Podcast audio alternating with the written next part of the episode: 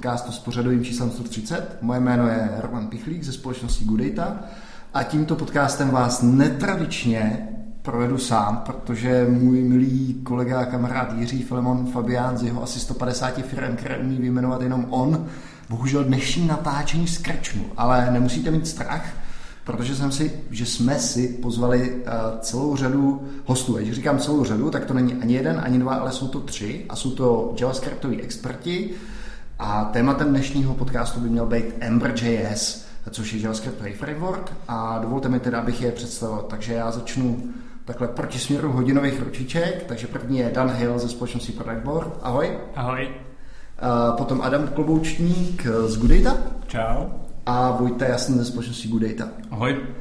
Tak, kluci, uh, představte se našim posluchačům, protože si myslím, že ne všechny, z, vlastně Adame, tebe i Vojto, tebe už posluchači slyšeli, ty jsi měl, Adame, JavaScript. JavaScript obecně. Jo. A, a zmiňoval jsi tam nějaký hejtík tam proběhl? A jo, něco jsme řekli o historii JavaScriptu špatně a hrozně to někdo rozbás na Twitteru, ale... A kdo to byl?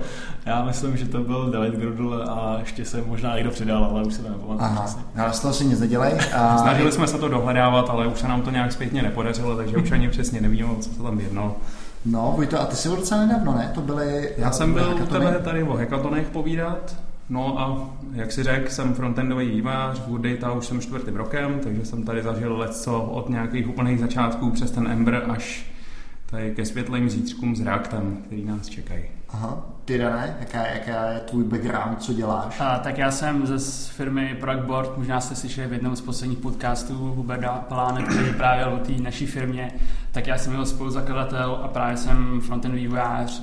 Dělal jsem dlouho právě v Embru, až pak jsme přešli taky na React. Díky. A Adame, ty? Tak já jsem v Gudata vlastně teďka čtvrtý rok, eh, jsem tady UI architekt, no a jako podobně jako Vojta jsem tady zažil vlastně eh, start úplně s tím Embrem, kdy jsme začali používat a přes všechny ty peripety, které jsme s ním měli až, až do dneška, kdy vlastně používáme na, na všechny nové apky React. No. Hmm. Kluci, předtím ještě, než zabrousíme do Embru, než se tady o tom začneme bavit, Eh, hodně vášní, vyvolal naše zmínka v podcastu, že vlastně a OK, možná jděte do Embru a možná ani taky ne, jděte spíš do, do Reactu, ale hlavně prosím vás za každou cenu nechoďte do Angularu, tak uh, jenom vaše nějaká krátká poznámka k tomu Angularu, aby bylo učiněno za a řekněme za povinno, povinnosti za dost. Já jenom teda předesílám, že bychom chtěli mít speciální natáčení věnovan Angularu, ale zajímá mě váš uh, názor na tohle téma. Tak z mýho pohledu je teďka asi docela nešťastná doba jít do Angularu, hlavně z toho důvodu, že se na nás chystá Angular 2.0, který se bude asi ve spoustě základních věcí lišit a já vím, že tam existuje nějaká migrační cesta, ale myslím si, že to není úplně nejlepší moment začít stavět novou aplikaci na té staré verzi ale nejsem odborník na Angular, takže se k tomu úplně nějak víc vyjádřit nemůžu asi. Jo, to, to mám stejně jako. Já v Angularu jsem vlastně nepsal žádnou, žádnou jako produkční apku, takže nevím nic moc a samozřejmě asi v dalším podcastu se dozvíme mnohem víc. Ale je to tak, no, že já myslím, že někde, někde se řeklo, že ten Angular 1.3 něco, co je teďka ta stabilní verze, eh, tak nebude úplně zpětně kompatibilní se dvojkou, takže vlastně teďka jakoby člověk, z mýho pohledu teda samozřejmě hodně high level, naskočí vlastně jako na mrtvýho koně, no, že hmm. bude investovat do technologie, která je deprecated. No tvůj pohled? Já ne? taky teda jsem napsal jenom eh, pár menších aplikací v Angularu, tak se taky necítím jako úplný expert, ale myslím si, že jakoby většinou záleží na velikosti toho projektu. Myslím si, že málo, málo vývojářů tady v Čechách píše tak velké věci, jako jsou Good Data nebo Product Board a u těch menších věcí jako to může být skoro až jedno, jestli to React, mhm. Angular mm-hmm. nebo Ember. To je určitě problém. Pokud píšete něco menšího nebo pokud jsou to nějaké administrační částky, tak dost často si vystačíte s čímkoliv a pak jako nemá cenu to rozbírat nějaký detaily o tom, jak vypadá ta architektura. Mm-hmm. Ale prostě při těch velkých, velkých aplikacích pak jako zabrousíte do specifických problémů. Ty problémy jsou dost často specifický pro ten daný uh, produkt a pak se musíte podívat, jaký nástroj vám to vyřeší nejlíp. Otáz, otázka je, jak dlouho děláš aplikaci, která je malá a bude vždycky malá. Že? Hmm. Dokážu si představit hmm. nějaký administrativní rozhraní do něčeho. A to je spíš možná případ jako reklamy, který dělají prostě takový různý mikrosajty a tyhle ty věci, které žijou třeba půl roku a pak už na to nikdo nešáhne, protože reklamní kampaň skončila nebo něco, tam nemá smysl asi si vymýšlet nějakou složitou jako katedrálu. Že? Tak. Tím jsme si možná udělali oslý můstek k tomu, co je vlastně Ember.js, tak eh, jestli to můžete zkusit nějak popsat. Nehlašte se všichni. OK, tak já začnu.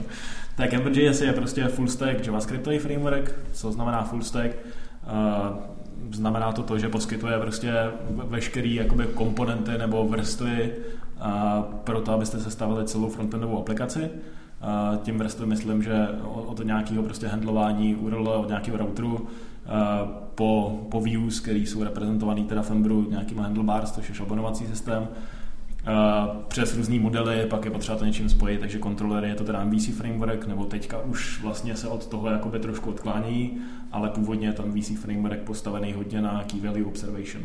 Mm-hmm.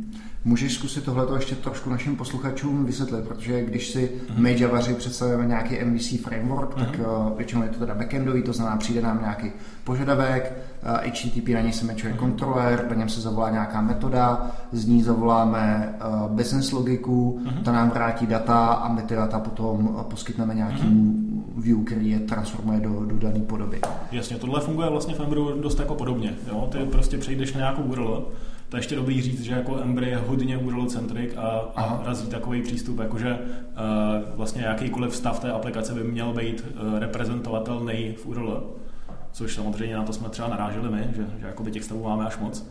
No a tak ti přijde nějaká URL, na to chceš nějak zareagovat, typicky načíst nějaký URL ze serveru, uh, přijde nějaký JSON a uh, v Embru existuje takový uh, jakoby způsob eh, same defaults. To znamená, že prostě máš nějak pojmenovanou routu, podle té pojmenované routy se ti vybere tak stejně pojmenovaný kontroler, eh, tam si uděláš něco s datama, co potřebuješ a, a pak to vyrendruješ pomocí view a těch handlebar šablon, který se zase jmenují třeba podobně jako ten kontroler. Je tam nějaká naming konvence, která, která když se používá, tak vlastně nemusíš nic moc konfigurovat a, a funguje to jakoby samo o sobě.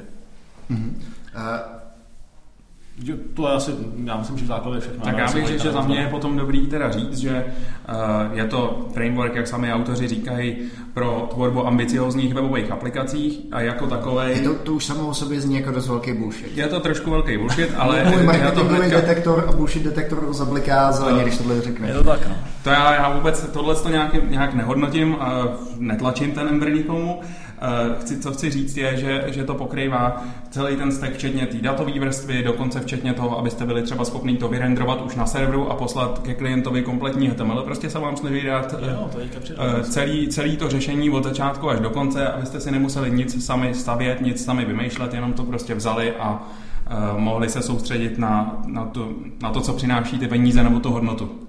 Hele, a tohle, když říkáš, tak mě to hrozně připomíná uh, určitý frameworky, které vznikaly v uh, JavaScriptovém světě. Mohly to být třeba, mohlo to být třeba Seam nebo Java Server Faces, že vlastně uh, tam byla poměrně vysoká úroveň abstrakce, která tě odstíňovala, řekněme, od těch komplikovanějších věcí, což bylo mm. skvělé pro jednoduché příklady nebo pro jednoduché use casey, ale na těch složitějších to kolikrát failovalo. Takže já tady mám pocit, že mm možná něco takového mi z toho vašeho tak popisu tam To je něco, čemu se asi nikdy nevyhneš, když buduješ takovouhle sofistikovanou abstrakci, ale zase na druhou stranu, když člověk poslouchá, jako to mluví ty autoři, tak oni eh, spoustukrát zmiňují, že se snaží poskytovat takzvaný escape hatches, prostě vždycky nějakou možnost, aby když člověku nevyhovuje ta logika, jak je mhm. napsaná v tom frameworku, tak aby byl schopný uh, třeba vynechat ty handlebar šablony a napsat si celý to, celý to view sám, nebo uh, analogicky prostě pro jiný podobný situace, kdyby mi nemuselo vyhovovat Hmm. A Co mi dávají? Pokud, eh, pokud se nepletu, tak vlastně autorem tady toho frameworku je Jehuda, Jehuda Katz a, a jeho background je teda původně z Ruby. No. Dané, jak hodně eh, pro vás bylo důležitý, nebo přinášel vám Ember.js nějakou výhodu, vzhledem k tomu, že váš backend je napsaný v Ruby? A, takhle, já jsem s tím začal ještě daleko dřív a, a my jsme dřív vlastně backend v Ruby vůbec neměli. A, ale jako je pravda, že s, s, s těma Railsama si to strašně dobře rozumí a ty same default jsou v podstatě hodně podobné uh, v Railsech a v Embru, takže je to taková jakoby nativní podpora tam, takže člověk nemusí nic konfigurovat. Hmm. My jsme na tom jednom z těch projektů měli třeba backend uh, v Javě a bylo pro nás jako složitější udělat ty apíčka přesně tak, aby si rozuměli s tím Ember Data. Hmm. To myslím, že Ember Data, že se k ním uh, dostaneme ještě a že to byl vlastně zdroj jedný z našich frustrací právě díky mm-hmm. tomu, že to bylo šitý uh, na míru Ruby on Rails. No ono, oni to mají udělaný tak, že vlastně jakoby jakoukoliv součástku toho Ember Data Stacku můžeš jako vyměnit a přizpůsobit to tomu vlastnímu API. Jo. To je prostě krásná teorie, ale často jsme jako vyfailovali na tom, že ty abstrakce jako mezi těma vrstvami líkují mezi sebou a není to tak snadný, jak by to jako mělo být. Hmm. Ale samozřejmě mluvím o verzích, které jako nebyly stabilní, jo. to je dobrý říct. Takže. A jaká byla vlastně historie Emberu? Jak, jak je to starý framework, jak to vypadá s komunitou a tak dále, jestli tohle to můžete zmínit? Tak já bych řekl, že filozofický kořeny Emberu sahají už poměrně docela daleko. Řekl bych, když tady začínala vznikat Good Data, ta frontendová aplikace, tak tady Hmm, tady to vznikalo nějak tak na koleně, asi jak to dělali všichni v té době. Prostě styl vývoje, vezmu si nějaký jQuery nebo třeba nějaký YUI a nějak začnu tu aplikaci vymýšlet a stavět. No a v tu dobu asi jediný eh, rozumný framework, který byl trošku ambicioznější, než, než to dělat takhle, byl Sproutcore, eh, ve kterém se tady některý lidi zhlídnuli, ale bohužel eh, Sproutcore asi nebyl taky úplně pro každýho, nebylo, nebylo jednoduché ho použít v tom našem daném scénáři. No hlavně on byl poměrně, já myslím, že dlouho uzavřený, ne? To nějak, tam jsou nějaký kořeny v Apple nebo někde takhle, ne? to je to tak, no, ale dneska už je to, myslím, open sourceový projekt, který nějak přežívá, ale nemyslím si, že by měl velkou, velký publikum. Uh, já no teda znám, uh, já jsem pracoval na jednom projektu právě s vývojářema z Apple, který to ještě mm. používají, oni mají i jakoby různé varianty, jako fakt jenom části core toho Sprout Core, používají to právě na třeba iTunes University, takovýhle uh, aplikace, které jsou jako mm. na mhm. mobilu, ale jsou napsané JavaScriptově, takže ještě na mnoha místech se to používá, ten Sprout Core, a je to trošku víc těžkopádná mm. aplikace, než to, co se pak stalo s Emberu.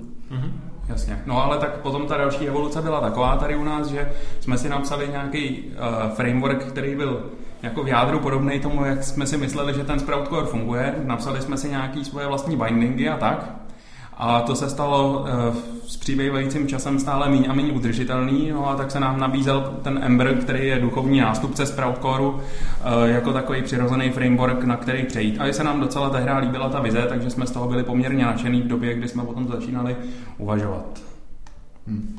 A v té době, že to je jak tři roky zpátky, 2012 někdy byly úplně první komity, my jsme to vlastně, vlastně začali používat ještě tak zvláštně, protože jsme se vyzobali jenom jenom ty, uh, tu vrstvu těch bindingů a tady těch úplně základních věcí, protože v tom našem frameworku jsme měli problémy s výkonem. To já jsem tady vlastně ještě ani nebyl, když jsem přicházel, tak už tady ta část maličká Embru byla implementovaná do té aplikace. Hmm. A pak jsme se tady rozhodli, že tohle nám vyhovuje a ta vize nám taky seděla, takže jsme se rozhodli, že bychom Ember používali na, na vývoj jako, jako celý ten framework. Ale Ember v tu dobu nebyl releasenutý? Ember byl v nějaké verzi 0.9 něco, rozhodně to nebylo stabilní. Hmm. Dané, kdy, kdy ty jsi si začal hrát a experimentovat s Emberem? To přesně taky úplně na začátku roku 2012. Já jsem vlastně pracoval v Top Monks s Filemonem a my jsme dělali pro různé uh, americké startupy a jeden z těch startupů říkal, hele tyjo, máme tady kamarády právě z Apple, kteří říkají, že Ember bude super framework a známe Jehudu, myslíme si, že to má budoucnost. Tak tady se to zkuste naučit, zkuste v tom postavit nějakou aplikaci, vidíme, jak to funguje tak jako v té době ještě si pamatuju, že ten CTO mi psal, že se to jmenuje Embers A, jak se to jmenovalo chviličku potom, co se to odlouplo ze Sprout Core, tak já jsem hledal na internetu, všude jsem se snažil nastavit, najít, co to je ten Amber, že jo, a vůbec nešel najít, pak jsem si že se to přejmenovalo, takže to byly takový začátky s tím. A pak samozřejmě, jak se to v těch startupech stává, ten tým se jim jako rozpad a my jsme žádnou pořádnou zakázku potom nedostali, že jsme napsali s tím jenom fakt tu malou aplikaci na začátku ale byla taková možnost, jak se naučit, jak si vyzkoušet přesně ten framework, který v té verzi, jak říkali kluci, to byla nějaká 0.9 něco, kde tam ještě většina vůbec nebyla, neměl tam žádný routing mm. a měnilo se to prostě každý týden základní koncepty zásadním způsobem, takže to bylo docela náročné. Ale v tu chvíli už jsem se v tom docela zlídnul, že mi to přišlo jako super způsob, jak psát ty aplikace v porovnání právě s těma dalšíma frameworkama, které v té době tady byly populární, třeba nějaký XJS a takovéhle věci. Mm. Tak tohle to mi přišlo jako daleko hezčí. Mm. Uh, kluci, já vím, že když my jsme do toho šli, tak uh, to nebylo jenom o tom, že jsme si někde našli uh, zdrojáky a pročetli dokumentace a my jsme si dokonce Jehudu pozvali sem do Česka. Že? A jak to probíhalo? No, my jsme si pozvali vlastně Jehudu Kace s Tomem Dalem, což byl vlastně takový další, prostě asi, asi druhý nejdůležitější člen toho core týmu toho Embru tenkrát. No a pozvali jsme se vlastně proto, že jsme chtěli jakoby takovou nějakou nálevnu do toho, jak to co nejefektivněji začít používat. Že? To jakoby v té situaci to dávalo smysl, protože ten framework byl jakoby hrozně mladý, zdrojů k tomu bylo strašně málo, takže jediný, co se mohlo dělat, vlastně koukat do zdrojáků, který se velmi rychle měnili. takže nám dávalo smysl pozvat ty lidi a nebo vlastně ani, ani úplně se ne, ne, nemůžu pamatovat, jaký byl ten reasoning, proč já jsem přišel do Budita v okamžiku, kdy už to byl celý upečený, akorát vlastně jsem přišel na to školení, takže nevím, jestli Vojta ví, co, co zatím jako přesně bylo, nebo... No já si myslím, že je to přesně, jak říkáš ty, ten framework byl prostě hodně mladý a ty možnosti získat nějaký detailnější informace um, jiný moc nebyly a jevilo se to v tu chvíli jako dobrý nápad. A bylo z toho tehda, byla z toho tehda vlastně i docela hodně navštěv, navštívená přednáška, uh, kterou Tom s Jehudou měli na Pravdě tak to bylo takový naše období velký slávy, kde my jsme je dovezli do Prahy a uh, i javascriptová komunita tady z toho něco měla, to bylo fajn. Mm-hmm. A, a musíme teda říct, že to nebyl úplně nejlevnější špás, a, že jsme si dělali srandu, že by se za jeho s Tomem pořídil ojetej, nebo ne ojetej nový. No, myslím, že jsme říkali i docela dobře vybavená Octavia nová, že by to byla. Ale já jsem myslel spíš super. No, no super, možná dva roky starý. OK, tak to se teda podívám na Hotka Reo, abych si to tam dohledal. Uh, nicméně, kluci, uh, jaký jsou z vašeho pohledu ty dobré věci, to, to, to, to, to, co vlastně ten Ember dělá dobře a co, co nabízí. Tak mně přijde, že jedna věc je, že eh, strašně rychle se v tom píšou aplikace. Jako člověk, když se to naučí, tak pak může sekat strašně rychle jednu aplikaci za druhou, protože všechny ty jako um, standardní problémy jsou tam, jsou tam vyřešeny, jakým způsobem se připojit k API, jakým způsobem udělat strukturu té aplikace. Takže to mi na tom přišlo třeba super, že prostě na malé aplikace člověk strašně rychle začne a nemusí řešit blbosti, prostě, což třeba v, uh, v Reactu teďka s porovnáním mi přijde, že na začátku musím napsat jako mm-hmm. víc kódu, než mám aplikaci, která fakt něco dělá. No to je podobné srovnání jako třeba na backendu s těma Railsema, že? Když, když jakoby potřebuješ, přijdeš jakoby do nového prostředí a potřebuješ rychle vědět, co použít, aby to fungovalo dohromady, tak, tak jako ty Railsy prostě to často byly pro ten backend, tak přesně ten, ten Ember jakoby je úplně podobný filozoficky v tomhle tom, že ti dá prostě celý ten stack, eh, dá ti jakoby eh, i jasný názory na to, jak věci dělat a nedělat a nemusíš vlastně třeba testovat jednotlivé části, či jednotlivé vrstvy, prostě datovou vrstvu, routovací vrstvu. Jo, máš to všechno dohromady a, a ty, ty send defaults jako zvlášť pro jednoduché aplikace dost dobře fungují. Možná by stálo za to teda teďka zmínit Ember CLI, Uh, což je uh, separátní projekt, no vlastně teďka už to není ani tolik separátní projekt, teďka bych řekl, že už je to plnohodnotná uh, část Emberu, ale vzniklo to z nějakého projektu, který se jmenoval Ember AppKit a je to takový command lineový nástroj, kde já můžu prostě klasicky podobně jako v těch Railsech napsat něco jako Ember Application Start a ono mi to vygeneruje kompletní kostru té aplikace. To mi zároveň dá nějakou standardní strukturu té aplikace, takže když mi do týmu přijdou noví developři, kteří nemusí být úplně seznámení s tím, jak zrovna my to třeba děláme, tak ale když znají Ember CLI, tak se hnedka zorientují, dá mi to nějakou možnost hnedka z kraje začít psát unit testy a začít psát ty integrační testy a potom tu aplikaci zbuildovat. A tohle je právě taková věc, která když já se začnu stavět tak eh, na Reactu, tak strávím hodně času tím, že tohle to přesně budu budovat a nemůžu doručovat tu hodnotu zákazníkům nebo svýmu startupu třeba. Hmm. Uh, jak byste to, nebo uh, je, existuje vůbec něco podobného teda pro ten React, nebo když já jako začátečník si budu chtít postavit uh, řekněme, Reactovou aplikaci, mm-hmm. sorry, že teda o to Embrus kouzám Reactu, ale zajímá mě to porovnání Existuje vůbec něco jako jednotná šablona pro Reactovou aplikaci? Tak ono je dobrý říct, že jako React sám o sobě není žádný framework. Jo, React je prostě uh, vlastně jakoby velmi optimalizovaná view vrstva. Dneska už vlastně ani není závislý na tom domu. Jo, dneska má jakoby různý backendy, do mm-hmm. kterých se rendruje, takže může rendrovat do SVG, to je React Native, který můžeš používat na, na mobilech a není to vůbec full stack, takže ten zbytek si potřebuješ vybrat. Hmm. Samozřejmě jsou nějaký boilerplate, s Reactem samozřejmě souvisí Flux, což je návrhový vzor, jakoby jak, dělat, jak vlastně si posílat data skrz tu aplikaci, handlovat eventy a tak dále.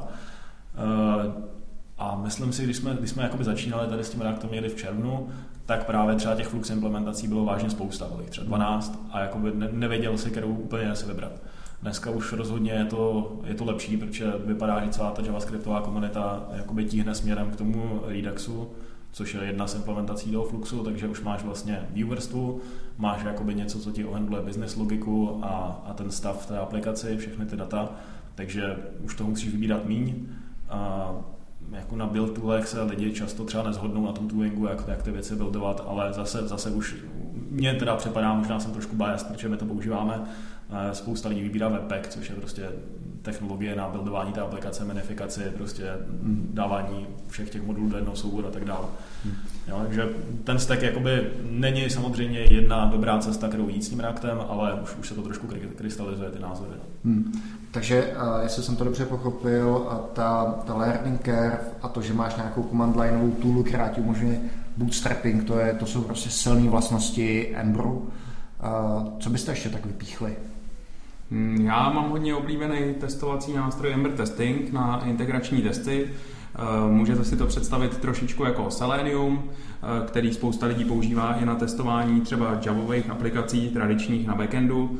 Eh, tohle to se odehrává celý v JavaScriptu, ale zároveň získám ten benefit toho, eh, že testuju v prohlížeči a ty testy jsou mnohem rychlejší a eh, dávají nám takovou daleko rychlejší zpětnou vazbu. Tohle to jsme eh, na mým aktuálním projektu třeba docela s úspěchem, s úspěchem použili a myslím si, že žádná alternativa pro React nebo pro ten Reactový stack, to asi není správně říct pro React, neexistuje momentálně. Ty jsi naťuknul to Selenium, ale tady jsou dva docela fundamentální rozdíly v tom, jak se ty testy píšou. Ne, v Selenium vyloženě píšeš test, který ti kliká někam do UI, když to tady v případě toho Embru No tohle je právě velmi podobný, až Aha. na to, že ten uh, testovací nástroj v tom Embru přesně ví, co se v tom frameworku děje a on třeba počká, až se tam dorendujou nějaký ty věci a nedělá to takovým tím dřevorubeckým způsobem jako Selenium, že třeba počká 100 milisekund a pak se podívá znova, jestli tam nějaký element už je, nebo tak prostě ví přesně, eh, kdy je ta chvíle, kdy už tam ten element musí být vyrendrovaný na té stránce a právě díky tomu ty testy jsou méně křehký z mého pohledu. Mm-hmm. To je zase výhoda toho spojení s tím frameworkem, jo? že prostě máš pod kontrolou celý, máš pod kontrolou celý ten stack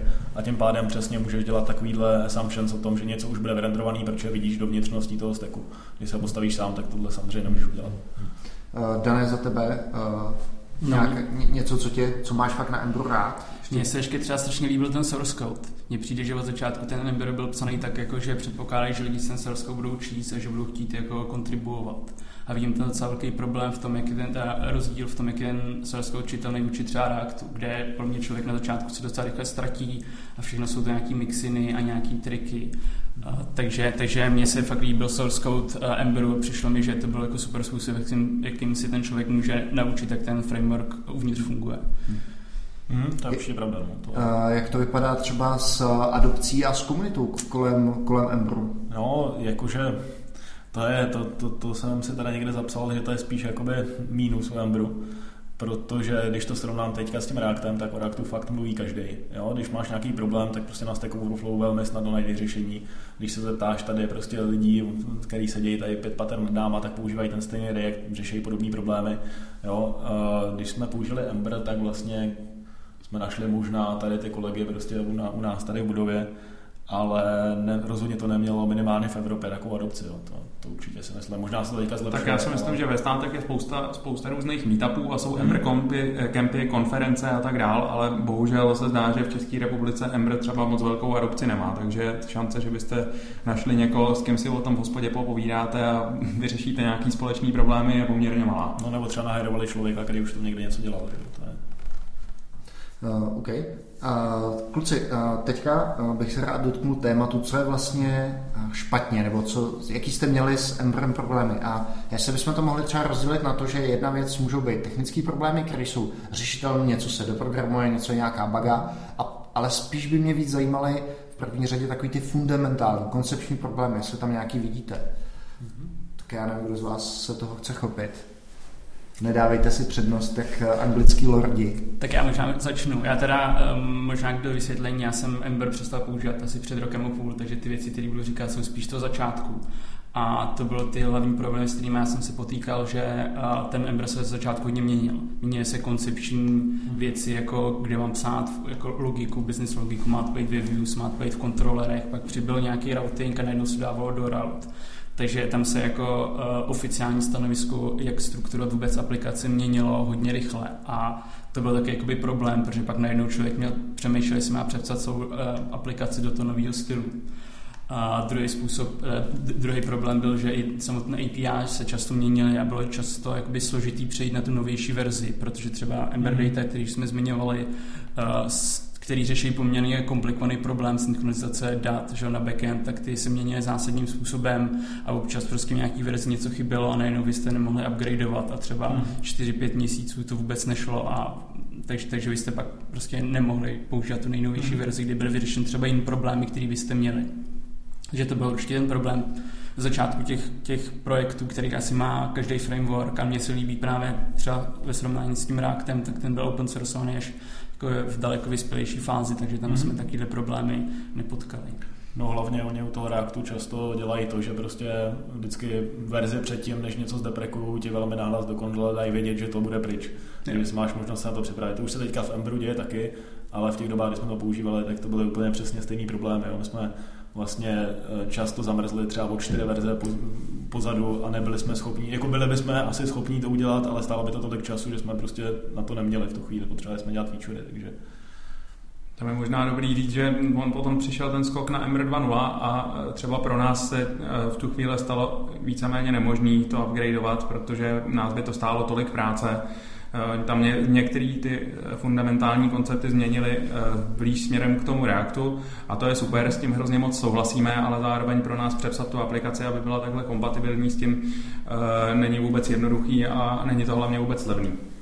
No, tak já bych jako za sebe jako takovou hlavní eh, slabou stránku toho Embru zmínil eh, obrovskou komplexitu. Ono člověk toho strašně moc dostane, ale s tím, že toho strašně moc dostane, jde taky to, že je to všechno hodně moc složitý a porozumět tomu a třeba si to sám oddebagovat, eh, když tam jsou nějaký problémy, není vůbec nic jednoduchého.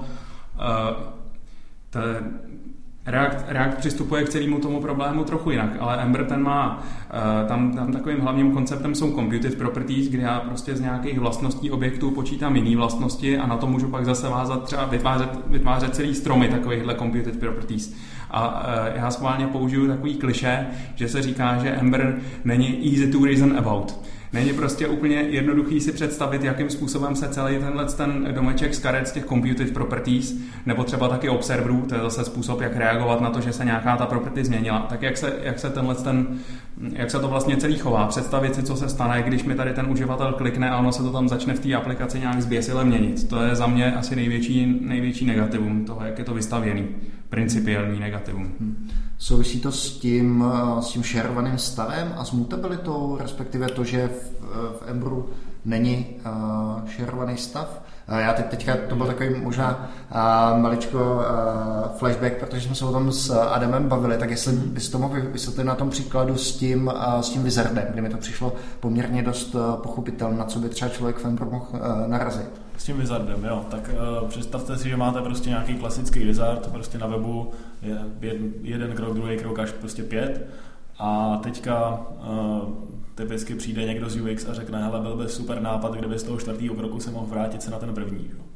Jo, a teďka v tom Emberu prostě máte nějaký, nějaký datový objekty, který teda jsou obalený kontrolerem, a z toho kontroleru se dostanou ty, ty, ty properties, to, co chcete renderovat až do view.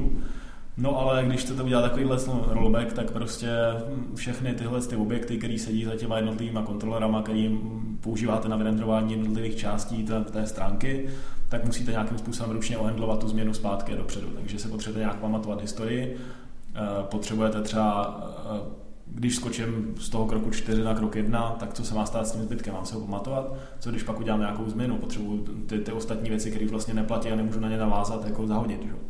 Jo, takový to redo, tohle je v Embru jako netriviální určitě. Jo. Zatímco uh, zase to úplně nesouvisí s Reactem, nemusí se to tak dělat, ale spousta lidí to tak dneska dělá, že prostě jeden globální stav, který ještě navíc používá jako immutable struktury, uh, na kterých je vlastně strašně snadný uh, si pamatovat ty, ty změny mezi těma jednotlivými stavama. Takže potom, když chci nějaký takovýhle rollback z kroku 4 na krok 1, tak se prostě vrátím o 4 kroky zpátky. No a to, že mám globální stav, který jenom je reprezentovaný vlastně nějakou komponentou vizuálně, mi dá to, že když, když ten stav vrátím, tak se komponent prostě přerendruje. A to je všechno. A já nevím, jestli jsem to vysvětlil dostatečně, dostatečně srozumitelně, možná kluci k tomu něco dodají, ale... Máš ještě něco? Já bych se možná, já bych se možná ještě dovolil se trošičku opřít do Handlebars, což je templateovací knihovna v Embru. A tam tím úmyslem bylo udělat uh, templateovací knihovnu, která je co nejvíc omezená v tom, jaký kontrolní struktury nabízí, aby ty developři to nezneužívali, žívali, žívali klíčky rotem, no, ale mně přijde, že oni šli možná o, o trošičku o krok dál s tím omezením, eh, než bylo úplně nezbytně nutný a nám to třeba docela hází klacky pod nohy, že ta expresivita eh, těch šablon je poměrně malá a mm, člověk se tam musí potom nějak složitě vytáčet a přemýšlet, jak to vůbec udělat, když by ty eh, problémy mohly mít třeba celkem jednoduché řešení. No. Kdybych mohl napsat nějakou složitější podmínku nebo tak. Přesně tak, to je typický příklad, když máte dva flagy a podle těch chcete říct, jestli se část webu vyrendruje nebo ne, tak tohle renderbars jako nejde dost snadno a musíte si udělat nějakou tu computed property, o které mluvil Vojta. Která vás žene do spirály smrti, kdy těch computed properties je víc a víc a je stále těžší a těžší se v té aplikaci orientovat nebo to třeba i nějak testovat a tak. Hmm. Uh, řekli byste to řekl byste, že tady ten, řekněme, design toho Embru je, je daný tím, že vlastně neexistovalo žádný úspěšný kopitel, který okopírovat, takže oni hledali nebo vymysleli tady ten přístup, nebo, nebo je zatím jiná motivace? Těžko říct. No, já myslím, že jakoby ve své době, když ten Ember začínal, tak vlastně jakoby nebyla žádná jako podobně dobrá alternativa. Takže hmm. vlastně kolem toho roku 2012, spíš 13, když vyšla nějaká ta stabilní verze první, tak to byla jako dobrá volba. Jo. To určitě všechny ty věci dávaly smysl, ale prostě tím, jak celý ten JavaScriptový svět prostě jede asi výrazně rychleji než, ne, než třeba ten Java, kde už jsou často prostě ty problémy vyřešený dlouho, tak za ty dva roky se prostě ten posun udál takový, že, že už jakoby těžko konkurovat tomu Reactu a celému tomu stacku okolo toho. No. Tam bude asi hodně patrná inspirace nějakýma desktopovými aplikacemi, ne? Jak se v té době uh, psali uh, aplikace pro, pro GUI klas, pro, prostě pro klasický operační systémy. No, těžko říct asi kde, no, protože zase ten komponentový přístup je taky poměrně jako běžný tady v těch, v těch, v těch jako desktopových UI, no, takže nevím, já jsem jako moc desktopových UI nenapsal, takže... Já myslím, že Ember byl inspirovaný právě přesně tak jako desktopovými aplikacemi, ale i Objective-C a nějakýma mm-hmm. tady těma Coco a, jak se psali aplikace pro, pro Maca, takže tam si vzali velkou inspiraci pro ten komponentový model. No, když se člověk na to podívá, eh, tak ono je vlastně asi nejjednodušší a nejlogičtější, jak to udělat na tom frontendu, je udělat to stejně jako na tom backendu, že vezmu nějaký ty data a ty prostě vyrendruju a pak zase vezmu další data toho dalšího stavu a znova to vyrendruju. Takhle to vždycky bylo úplně hrozně jednoduchý na tom backendu v nějakém Django nebo v Railsech a tohle to nešlo, protože to je hodně nákladný pořád upravovat ten dom, to je asi nejdražší věc. Mm-hmm. No a potom uh, ty kluci z toho Facebooku přišli s Reactem a vymysleli způsob, jak se dá, uh, jak se dají dělat nějaký rozdíly a dělat uh, poměrně minimální úpravy do toho domu, takže tenhle ten jedno, zjednodušený koncept najednou, najednou je možný v prohlížeči a díky tomu, díky tomu asi vyhráli, protože když je něco hodně jednoduchého, tak se s tím lidem, líp pracuje a mm-hmm, to bude, jo, to je vlastně, to je taky jako dobrý, do, dobrý vlastně srovnání toho, že máš full stack framework, který jako na jednu stranu dává ti spoustu těch same defaults a tady těchhle těch věcí nemusíš vybírat jednotlivé vrstvy, ale je to fakt jako komplexní a než do toho někdo pronikne, tak, eh, tak to trvá poměrně dlouho. Jo, že zkušenost třeba naše, když přišly jakoby nový lodí do Udata, tak prostě dostat se opravdu jakoby rozumět tomu, jak Ember funguje, trvá mnohem díl, než použít ten stack s Reactem a s nějakým tím Reduxem nebo s něčím, co používáte. Hmm. Tam myslím, že jsme měli docela velký problémy v tom, jak, jak jste popisovali, že neustále je to nějaký binding a observování, pozorování, že, nebo hmm. reagování na, na změnu hodnot a na změnu hodnoty nebo nějaký proměny, že se často stávalo, že v tom byly kritické bugy a nemohli jsme to, těžko se nám to simulovalo, že jo? No to jsou jako dva podle mě oddělený problémy, já nevím, na co přesně si narážel, ale první problém je, že vlastně tím, jak máš všechny tyhle třeba datové objekty propojené pomocí tady těch, těch nástrojů, tak je hrozně těžký celý, celý ten strom udržet v hlavě. Zvlášť, když máš jako složitou aplikaci, třeba na každé části dělá jiný tým, tak často prostě tomu jinému týmu rozbiješ prostě něco zásahem na úplně jiném místě, kde by se to nečekalo. Jo? Že prostě změníš nějakou property a na té vysí jiná computed property a jiná computed property a jiná computed property a na konci prostě si promítl prostě nějakou změnu ve svém stavu do úplně jiného stavu. Mm-hmm. Jo? A to, nemáš jakoby moc možnost v rozsáhlé aplikaci tohle držet v hlavě. Jo, to je já bych se možná autorů Embru trošku zastal, že si myslím, že tyhle ty problémy jim asi taky byly poměrně zjevný a právě proto se v tom Embru 2.0 hodně přiblížili tomu, eh, tomu steku s tím Reactem a zjednodušili to v jistých směrech poměrně dost. Ono předtím nebylo přesně jasný, jak tam ty aplikace psát a tak člověk prostě vzal, co tam bylo a použil hodně observerů a hodně uh, computed properties a oni to tak možná ani neměli úplně v úmyslu, ale bohužel nám nějak úplně asi ne dobře komunikovali, jak bychom ty aplikace dělat v tom měli a tak si myslím, že nejenom nám se stalo, že jsme se do toho takhle zakopali. Určitě no, to jako já to nevyčínám určitě autorům Emberu, možná, možná to prostě v té době nebylo připravené na takhle velké aplikace, nebo prostě v té chvíli, kdy jsme to používali, to asi nedalo použít ani jinak. Takže jsme dělali, co jsme mohli a samozřejmě samozřejmě to dopadlo takhle. No. Hmm. Uh, kluci, pojďme dál. My jsme tady uh, nějakým způsobem nakousli to porovnání s, s Reactem, tak jestli můžeme trošku víc uh, se do tohohle toho ponořit. No, tak já už jsem asi říkal, že vlastně React není, není ten celý framework, že jo? je to prostě jenom ta vývrstva. Zatímco ten Ember poskytuje všechny ty vrstvy, je tam ta komplexita, tak já jsem viděl někde na nějakém blogu a nemůžu si vzpomenout na kterém takový krásný obrázek, že jako když máte framework, tak vlastně do něj doplňujete nějaký kousky vlastního kódu. Jo, což na jednu stranu, jako samozřejmě psát co nejméně vlastního kódu a spolíhat na cizí, který je nějak otestovaný spoustu lidí, je dobrý, ale ta flexibilita je samozřejmě menší. Zatímco u těch knihoven ty prostě musíte pospojovat jako a obalit vlastním kódem. Což samozřejmě znamená, že máte spoustu kódu, který nikdo jiný mimo firmu třeba neviděl, ale zase na druhou stranu u těch velkých aplikací prostě často potřebujete víc tu flexibilitu, než to, že, to, že máte celý framework. Mm-hmm. Tím si teda narážel na to, na to jaký je rozdíl mezi, mezi tím, mezi Embrem a Reactem, kdy vlastně React je, je spíš knihovna, když to... React je spíš, jo, React je spíš knihovna. Když to Ember je spíš Ember, framework. Ember je spíš framework, jo. React je knihovna, použiju k tomu jinou knihovnu na, na, na řešení prostě to, těchto kůdat, jo, třeba ten Redux. Použiju k tomu další knihovnu, na která mi handluje routování. Použiju k tomu další knihovnu na immutable datové struktury. Ale když jednu z těch věcí nechci použít, tak je prostě nepotřebuju. Hmm. A to mi samozřejmě tu komplexitu zase sníží. Jo. Hmm. Já bych se tady zeptal, jakým způsobem se třeba ty mm, React a Ember liší v práci HTML koderu, jestli je to podobné, to znamená, že HTML koder dodává ten HTML kód a jak se to potom integruje, jestli je to podobný, stejný. Tak já, no, mně to přijde, je to jako hodně podobné. Tam a v, v um, Reactu sice, sice se ty, ty jakoby nejsou tam templatey, člověk to píše v JavaScriptu, je nad tím nějaká nastavba JSX, která vypadá hodně podobně jako HTML, i když jako ve skutečnosti jsou to function cally JavaScriptu a když my jsme měli nějaký kodery, tak pro ně bylo jako extrémně jednoduchým vysvětlit, jaký je ten rozdíl, jak to vlastně pracovat, jak se v tom zorientovat. Takže oni byli schopni skoro jako od prvního dne psát už jako ten React, ty statické komponenty, kterými jsme pak jako rozpohybovali. Ale přišlo mi to, že to bylo hodně podobné, že ta učící křivka, učit se HTML bars nebo handlebars a učit se React byla hodně podobná.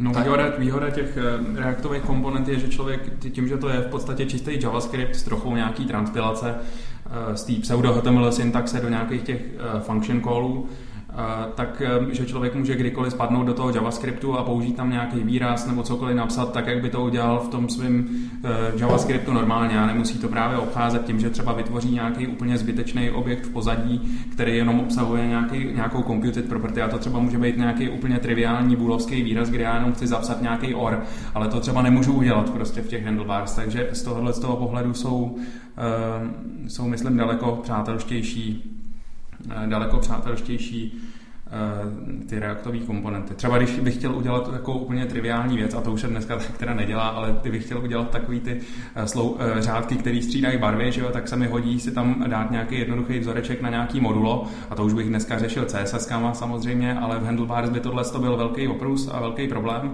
zatímco do toho reaktu, když by na to přišlo, bych tohle to mohl klidně napsat.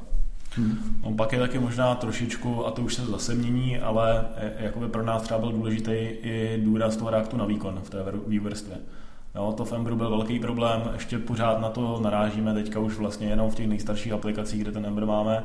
Uh, typický, pro nás typický problém renderovat dlouhý listy, scrollovatelný, to prostě Reactu jde z nějakého důvodu výrazně rychleji než Emberu. Hmm. A tam aby se to hodně rychle překreslovalo. Je, ten Ember potřebuje prostě velkou instrumentaci v tom domu, aby poznal, který, uh, který elementy má naplnit novýma datama a tak dál. Ten React prostě v tomhle tom je mnohem víc lightweight. Takže... A, a... Oni tohle hodně posunuli v té dvojce, ale uh, i tak my používáme v naší Emberové aplikaci reaktové komponenty jako to view. A to je právě třeba příklad té Escape Hatch, kdy nás nic nenutí tam ty handlebars použít a můžeme si tam klidně namontovat ten React, byť to má nějaký svoje nedostatky. Hmm, hmm. A myslíte si teda, že je nějaká budoucnost vůbec pro, pro Ember, že nebude to framework, který bude třeba dožívat někde na okraji? A vys, vys to, že, že říkáte, že ten hype je vlastně dneska okolo Reactu a že ten směr se spíš bude, nebo to, že se ten vývoj bude ubírat tímhle tím směrem. No, já si třeba myslím, jako, že to je spíš uh, jako co komu víc vyhovuje. Že všechny ty jakoby fakt dobrý koncepty technologický, uh, tak ty se ty frameworky od sebe navzájem učí a inspirují se, přesně jak jsme říkali, jako React přišel s nějakou novou view vrstvou a novýma konceptama a ty teďka jako v Emberu začaly adoptovat a navzájem se takhle jako ovlivňují a inspirují. Takže to mi přijde super, že ty jako fakt dobrý koncepty, kvůli kterým třeba dřív uh, co mohl být ten důvod přejít na ten React, tak to teďka ten Ember třeba dostane taky. Hmm. Takže výsledku je to spíš o tom, jaký způsob myšlení lidem vyhovuje, jaký typy aplikací dělají a podle toho se jakoby zvolej hmm. ten, tu danou technologii. Takže třeba když my děláme aplikaci, kde taky pro nás performance je strašně důležitá, je důležitý pro nás, aby jsme mohli rychle třeba vyskočit z toho Reactu, udělat si něco ve vanilla JavaScriptu a pak skočit zpátky, tak to se nám v tom, v tom Reactu dělá strašně pěkně a je to strašně hezký život pak s tím, s tou aplikací, protože se přesně o tom jednoduše přemýšlí. Hmm. Pokud bych chtěl udělat nějakou menší aplikaci, a tady samozřejmě ta otázka, dlouho to bude malá aplikace, jo, ale pokud bych chtěl něco nahackovat, tak ten Ember je strašně rychlej, nějaký prototypy je fakt mm-hmm. dobrý, takže pořád strašně moc jako use case, na který ten Ember je jako moc hezká technologie a na který se dá použít. A samozřejmě jako kluci na tom pořád dál pracují z toho, z toho týmu a, a pořád jsou v mnoha ohledech strašně jako inspirativní. Mně se třeba teďka, jako oni se poučili ze strašně moc problémů z minula, třeba teďka ten release cyklus je strašně hezký, tam se vlastně inspirovali snad Chromem, kdy mají Gallery, gallery release no. a člověk může hodně dlouho dopředu vědět, jak to bude, co, co půjde vlastně ven, to mají dobře udělané. Mají tam nějaký feature flagy, takže člověk si může říct, hele, to je tu feature, která je ještě experimentální, tak už chci teďka používat a podobně, takže je to, je to možné používat na fakt jako velký stabilní projektech, kde člověk se nechce dostat do těch projektů, do kterých my jsme se třeba stále na začátku a ví přesně, co bude v budoucnu. Mm-hmm. Takže mi přijde, že jako na takovéhle typy, na jaký typy uh, projektů to je jako fakt dobrý. Jo, všechny mm-hmm. ty krát aplikace jsou v tom strašně rychle napsatelné, tak to je tak jako super. Jo, mně připadá, že nějakou roli také se hraje zkušenost, že jo, jakoby na tom, na tom frontendový vývoji, že právě přesně tím, že ten Ember je jako full stack, tak najednou nemusíš dělat ty poměrně složitý rozhodnutí, jakou část řešit, jakou knihovnou. Ten number ti to dá celý, že? a pokud ta aplikace je prostě dostatečně jednoduchá, tak jako nikdy narazíš na problémy, na který jsme narazili my. Takže jako v tomhle tom to může být velmi dobrá volba. Jo. A opravdu, jak říkal třeba Dan, to prototypování je krásný příklad toho, že ten celý stack, který použiješ na ráz, prostě ti dá tu rychlost. Hmm. Hele, a mně se líbí, jak o tom Embru a mluvíte tak jako krásně a přitom všichni jste takový, řekněme, zapálení do toho Reactu a používáte ten React. Mně tahle ta diskuze Embru versus React totiž přijde hrozně podobná tomu Joeymu světu, kdy dlouhou dobu se razilo to, že tam bude jeden prostě full stack framework, že, kterému se říkalo dřív J2EE, a že to prostě bude ta odpověď a teďka se to neustále zlepšovalo. A postupem doby se stávalo to, že ty lidi stejně eh, od toho divergovali pryč k tomu, kdy vzali prostě různé frameworky, které byly nejlepší na ty jednotlivé oblasti a ty se naučili velmi efektivně spojovat dohromady, protože eh, to bylo vlastně to, co pro ně hrálo důležitou roli, prostě aby měli vždycky to nejlepší pro tu jejich pro tu jejich doménu. Tak, hmm. Ale tak stále jsou tady asi chvíle, kdy nemáš čas ani náladu hledat ty nejlepší frameworky od každého a chceš si třeba postavit ve svém volném čase nějakou triviální aplikaci, která to... řeší nějaký tvůj problém, tak tady podle mě má své místo to, že já si stáhnu jenom nějaký full stack framework, řeknu application start a napíšu si tam to, co mi v tu, to, co potřebuju udělat. To Ale tak to já věřím, že, že, že, nějaký, tak, že nějaký takovýhle udělátko bude možná existovat i pro ten React, ne? Že někdo už to někde prostě připravil a tak určitě, to, to jsem zmiňoval, že existuje určitě nějaký takový ty prostě boilerplate repozitáře, kde samozřejmě to máš skládaný nějak dohromady, no ale jakože nikdo na tom moc kontinuálně nepracuje. Je to taková většinou věc, že jakoby ty nejnovější věci, které někdo otestoval spolu, tak prostě vyhodí na GitHub dobrý, ale prostě není to, že by se posunul na novější verze nebo na lepší knihovny prostě hmm. za tři měsíce, že jo, většinou už se tomu nikdo moc nevěnuje. Zatímco ten Ember prostě se rozvíjí pořád dál a pořád je to ten stejný framework celý, celý dohromady. Jo. Takže... Je pravda, že teďka je javascriptová komunita celá hodně poblázněná tím Reactem a byl, byl dost lákavý říct, že Ember je mrtvej a pošlapat ho a tak a asi to není úplně tak jednoduchý. No. No, vy totiž eh, v té javascriptové komunitě vždycky pošlapete a zadopete do země akorát uh, Java a vo vlastních technologiích to děláte neradí, nebo ty, ty jenom tiše, uh, tiše přicházíte. Teď, teď, teď si z vás dělám trošku srandu. Takže je taky dobrá občas. jsme dělali třeba um, interní sociální síť pro českou spořitelnu, kde backend byl právě v Javě, teda většina logiky byla v PLSQL procedurách a nad tím byl ten Ember. Ježíš, to je, tak to snad takový prvek, že mi to ani nepřipomíná. to bylo super, jakoby vždycky změna světu z toho PLSQL procedur do jako Ember komponent, hmm. to bylo jako příjemný switch. To, to, si, do, to si dokážu velmi živě uh, představit. Uh, je na obzoru, že hodně, hodně, uh, hodně času jsme dneska věnovali tomu ty, řekněme, popisu Embru a ty diferenciaci Ember versus React. Je na obzoru třeba něco, něco dalšího, nějaký další framework, který jste někde na nějakých konferencích uh, zahlídli? Něco, něco? Tak kdyby někdo chtěl být opravdu velký hipster, tak by se asi mohl podívat třeba na Cycle.js, ale přiznávám se, že já o tomhle tom úplně zatím tak moc nevím, takže... Tak další takový the hot shit je Elm, což je úplně, úplně jakoby nový jazyk který je podle mě inspirovaný rozhodně jako nějakým funkcionálním prostředím, prostě trošičku asi Hascalem a tady těma, těma, s těma jazykama. Samozřejmě netrpí těma dětskýma nemocema JavaScriptu, protože prostě přesně řeší ty problémy, mm, který v tom JavaScriptu nemohly být vyřešený a řeší se nějakýma transpilerama a takovýma věcma. Ale samozřejmě to jsou prostě podle mě věci, s kterými se vyplatí určitě si hrát, možná ve volném čase, ale jako, že bych, že bych teďka to chtěl použít na nějakou produkční aplikaci, byť třeba malou, tak to bych si ještě určitě netroufl. No. Hmm. Hmm. Co třeba narážíš tím na takové ty věci, že lidi v Clojure potřebují mít něco, co bude i pro ten, i pro ten Clojureový svět prostě velmi podobný. Myslím, Clojure, Clojure script jako je, je vlastně možná docela, docela dobrá, dobrá alternativa. Tam je bohužel podle mě poměrně velká bariéra toho jazyka pro lidi, kteří jakoby nemají, ne, ne, nemají zkušenost nebo nemají rádi Lisp. Myslíš polskou notaci? no, jako obecně závorky, no. Ne, ne, ne. Uh, tam si myslím, že to je vhodný nástroj pro lidi, který, který mají backend prostě v Clojure. Jo, to je úplně super, protože vlastně samozřejmě ty koncepty na frontendu jsou trošku, trošku rozdílné, ale používáš to, to stejné prostředí, ty stejný tooly, ten stejný jazyk. Takže to je poměrně asi, asi vhodná volba, ale že bych teďka řekl, uh, máme tady backendy, jaký máme a pojďme psát frontend v scriptu, tak to zase asi samozřejmě hm, jakoby ta, ta velká bariéra prostě no, v tom zabrání. Že? Mhm. Ale obecně je tam patrná taková ohromná inspirace tím funkcionálním světem, funkcionálním programováním. Teď, když jsme byli nedávno na Reactive 2015 konferenci v Bratislavě, která byla mimochodem, myslím, výborná, mm-hmm. tak eh, tam eh, slova jako pure funkce a Funktor, reaktivní, no. funkcionální programování a tak se skloňovali úplně v každém pádě. Ano. Uh, jak se, jak se obecně koukáte na, na, na, na trend, řekněme, vývoje aplikací, kdy backend i frontend se píše v jednom programovacím jazyce? Je to něco, co vás oslovuje? Hmm. Třeba já jsem takový zastánce toho, že chci používat jako nejlepší nástroj na každý problém, uh-huh. což uh, občas může znamenat, že ten backend je napsaný v tom svým jako frontend, ale dost často ten backend je napsaný v mnoha jazycích, protože uh-huh. mám mhm. nějakou složitější architekturu a možná tam mám nějaký malý API servity jako v Railsech, ale pak tam zatím servisy, které můžou být Node nebo v něčem jiném. Takže mně přijde, že já jsem nikdy nepozoroval zásadní přínos tohoto mít fakt v tom jednom jazyce.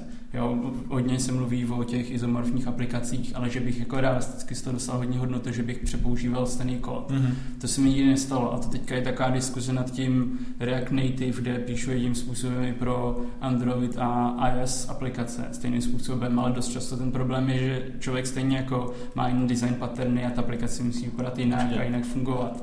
Takže já jsem trošku jako, uh, jako v praxi zjistil, že to není tak nádherný a že to přepoužívání toho kódu tam nemusí být vždycky tak velký, jako na první pohled vypadá. Takže třeba um, jako mě nevadí, že mám ten backend v něčem jiným a že tam mám víc technologií, protože prostě ty technologie, které jsem zvolil, jsou nejlepší na řešení toho problému.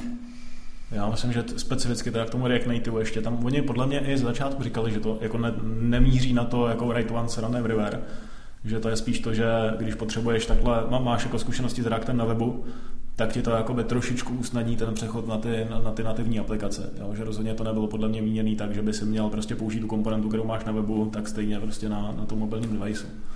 Já spíš to, že využiješ tu zkušenost, kterou už máš a postavíš tu aplikaci třeba podobným způsobem, použiješ podobné paterny, ale No každopádně já v tomhle tom souhlasím s Danem, pro mě taky izomorfní aplikace nejsou úplně nějaký svatý grál a vybral bych si prostě takový jazyk, jaký mi na tom backendu vyhovuje a pokud je to zrovna nějaká bezpečná Java se statickým typováním, tak proč ne? Jako určitě, no, ty izomorfní aplikace jsou podle mě důležitý z jednoho jediného důvodu a to je, když potřebujete prostě web indexovat Googlem. Já nevím, jestli Google už jako úplně dobře rozumí JavaScriptu, nebejvalo to tak rozhodně v Embru, to vlastně řešili taky. A to, že prostě tomu Google jste schopni naservírovat ten statický obsah, který je vygenerovaný na serveru stejně jako na, na, v prohlížeči, tak mu samozřejmě pomůže s tím indexováním. Hmm. Samozřejmě není problém, ale jako renderovat na backendu tu aplikaci i v Railsech nebo v jakýmkoliv jiným a, jako frameworku jazyce, protože tam vždycky třeba si můžete pustit ten malý node, který to vyrenderuje. Určitě. Takže i to se dá, to vám jako nic nebrání. Nejsice jsou, jsou zrovna v Rails, v Railsech nějaký memoryky tady s tím, takže to hmm. úplně nedoporučil do té doby, než to vyřeší, ale, ale jinak jako tady dělat taky. Určitě, určitě. Ale fakt, že to serverové renderování bylo od začátku poměrně dost velký tahák, Eh, Reactu je to spojený s těma izomorfníma aplikacemi dost výrazně a do Embru tohle to dotáhli až, až postupně a myslím si, že to není zdaleka na takový úrovni ta podpora, jako co je možný dokázat s Reactem. No ale ten React má taky problémy, že? když, když jakoby je to jako, jenom ta viewerstva, ta komponenta, prostě, které už předhodím nějak zvenku data, tak je to v pohodě, ale vlastně takový to volání render to string a vlastně spolíhá na to, že se věci stanou synchronně. Takže, nebo nevím, jestli už to teďka v nových verzích nějak nepořešili, ale dřív to bylo tak, že vlastně nebylo možné dělat žádný asynchronní koly, počkat na data a teprve to dorenderovat. Hmm. No, takže samozřejmě to není jako, jako samospásná věc. No. Hmm. Kluci, já děkuji za velmi obšírné povídání o Embru, Reactu a všeli čeho z dalšího okolo JavaScriptu. A nějaký závěrečný slovo, který byste eh, chtěli poslat našim posluchačům předtím, než se rozloučíme? Dávejte si že... pozor na Computed Properties a na observery. Kromě toho, že Good Data i Product Board určitě hajrujou. Samozřejmě. takže pokud chcete psát eh, aplikace v Reactu, to znamená v něčem jiném, než v tom, o čem jsme se tady bavili celou tu dobu, tak nám pošlete vaše CV a klidně, Dane, můžeš něco, něco dodat. Jo, jako za mě, jako když já jsem dělal Fembru, tak prostě to byl docela hezký život a musím říct, že v tom, eh, v tom reaktu se mi usíná jako líp. A jako je to super, teďka ten život mi přijde s porovnání s tím, když jsem fakt psal jako ty aplikace před čtyřma lety, tak už se ten svět posunul fakt mm. jako hodně dopředu a uh, když já se bavím teďka třeba o performance uh, právě na konferencích, tak je tam velký množství lidí, kteří to fakt nemusí řešit a si myslím, mm. že je jako super. Já bych možná dodal, no, že, že to bylo jako takový zajímavý vlastně tady od kolegy developera takový, takový jako srovnání, který mi poskytl, že Fembru často prostě bojoval s tím frameworkem, řešil problémy, který uh, jak udělat něco pomocí prostě nástrojů toho frameworku, to se v Reactu nestávalo, takže takže jsem vlastně rád, že se posouváme tímhle tím směrem a máme tooly, které nám umožňují řešit jako business problémy. Hmm. Tak jo, díky, kluci, mějte se pěkně a čau. Čau. čau. čau.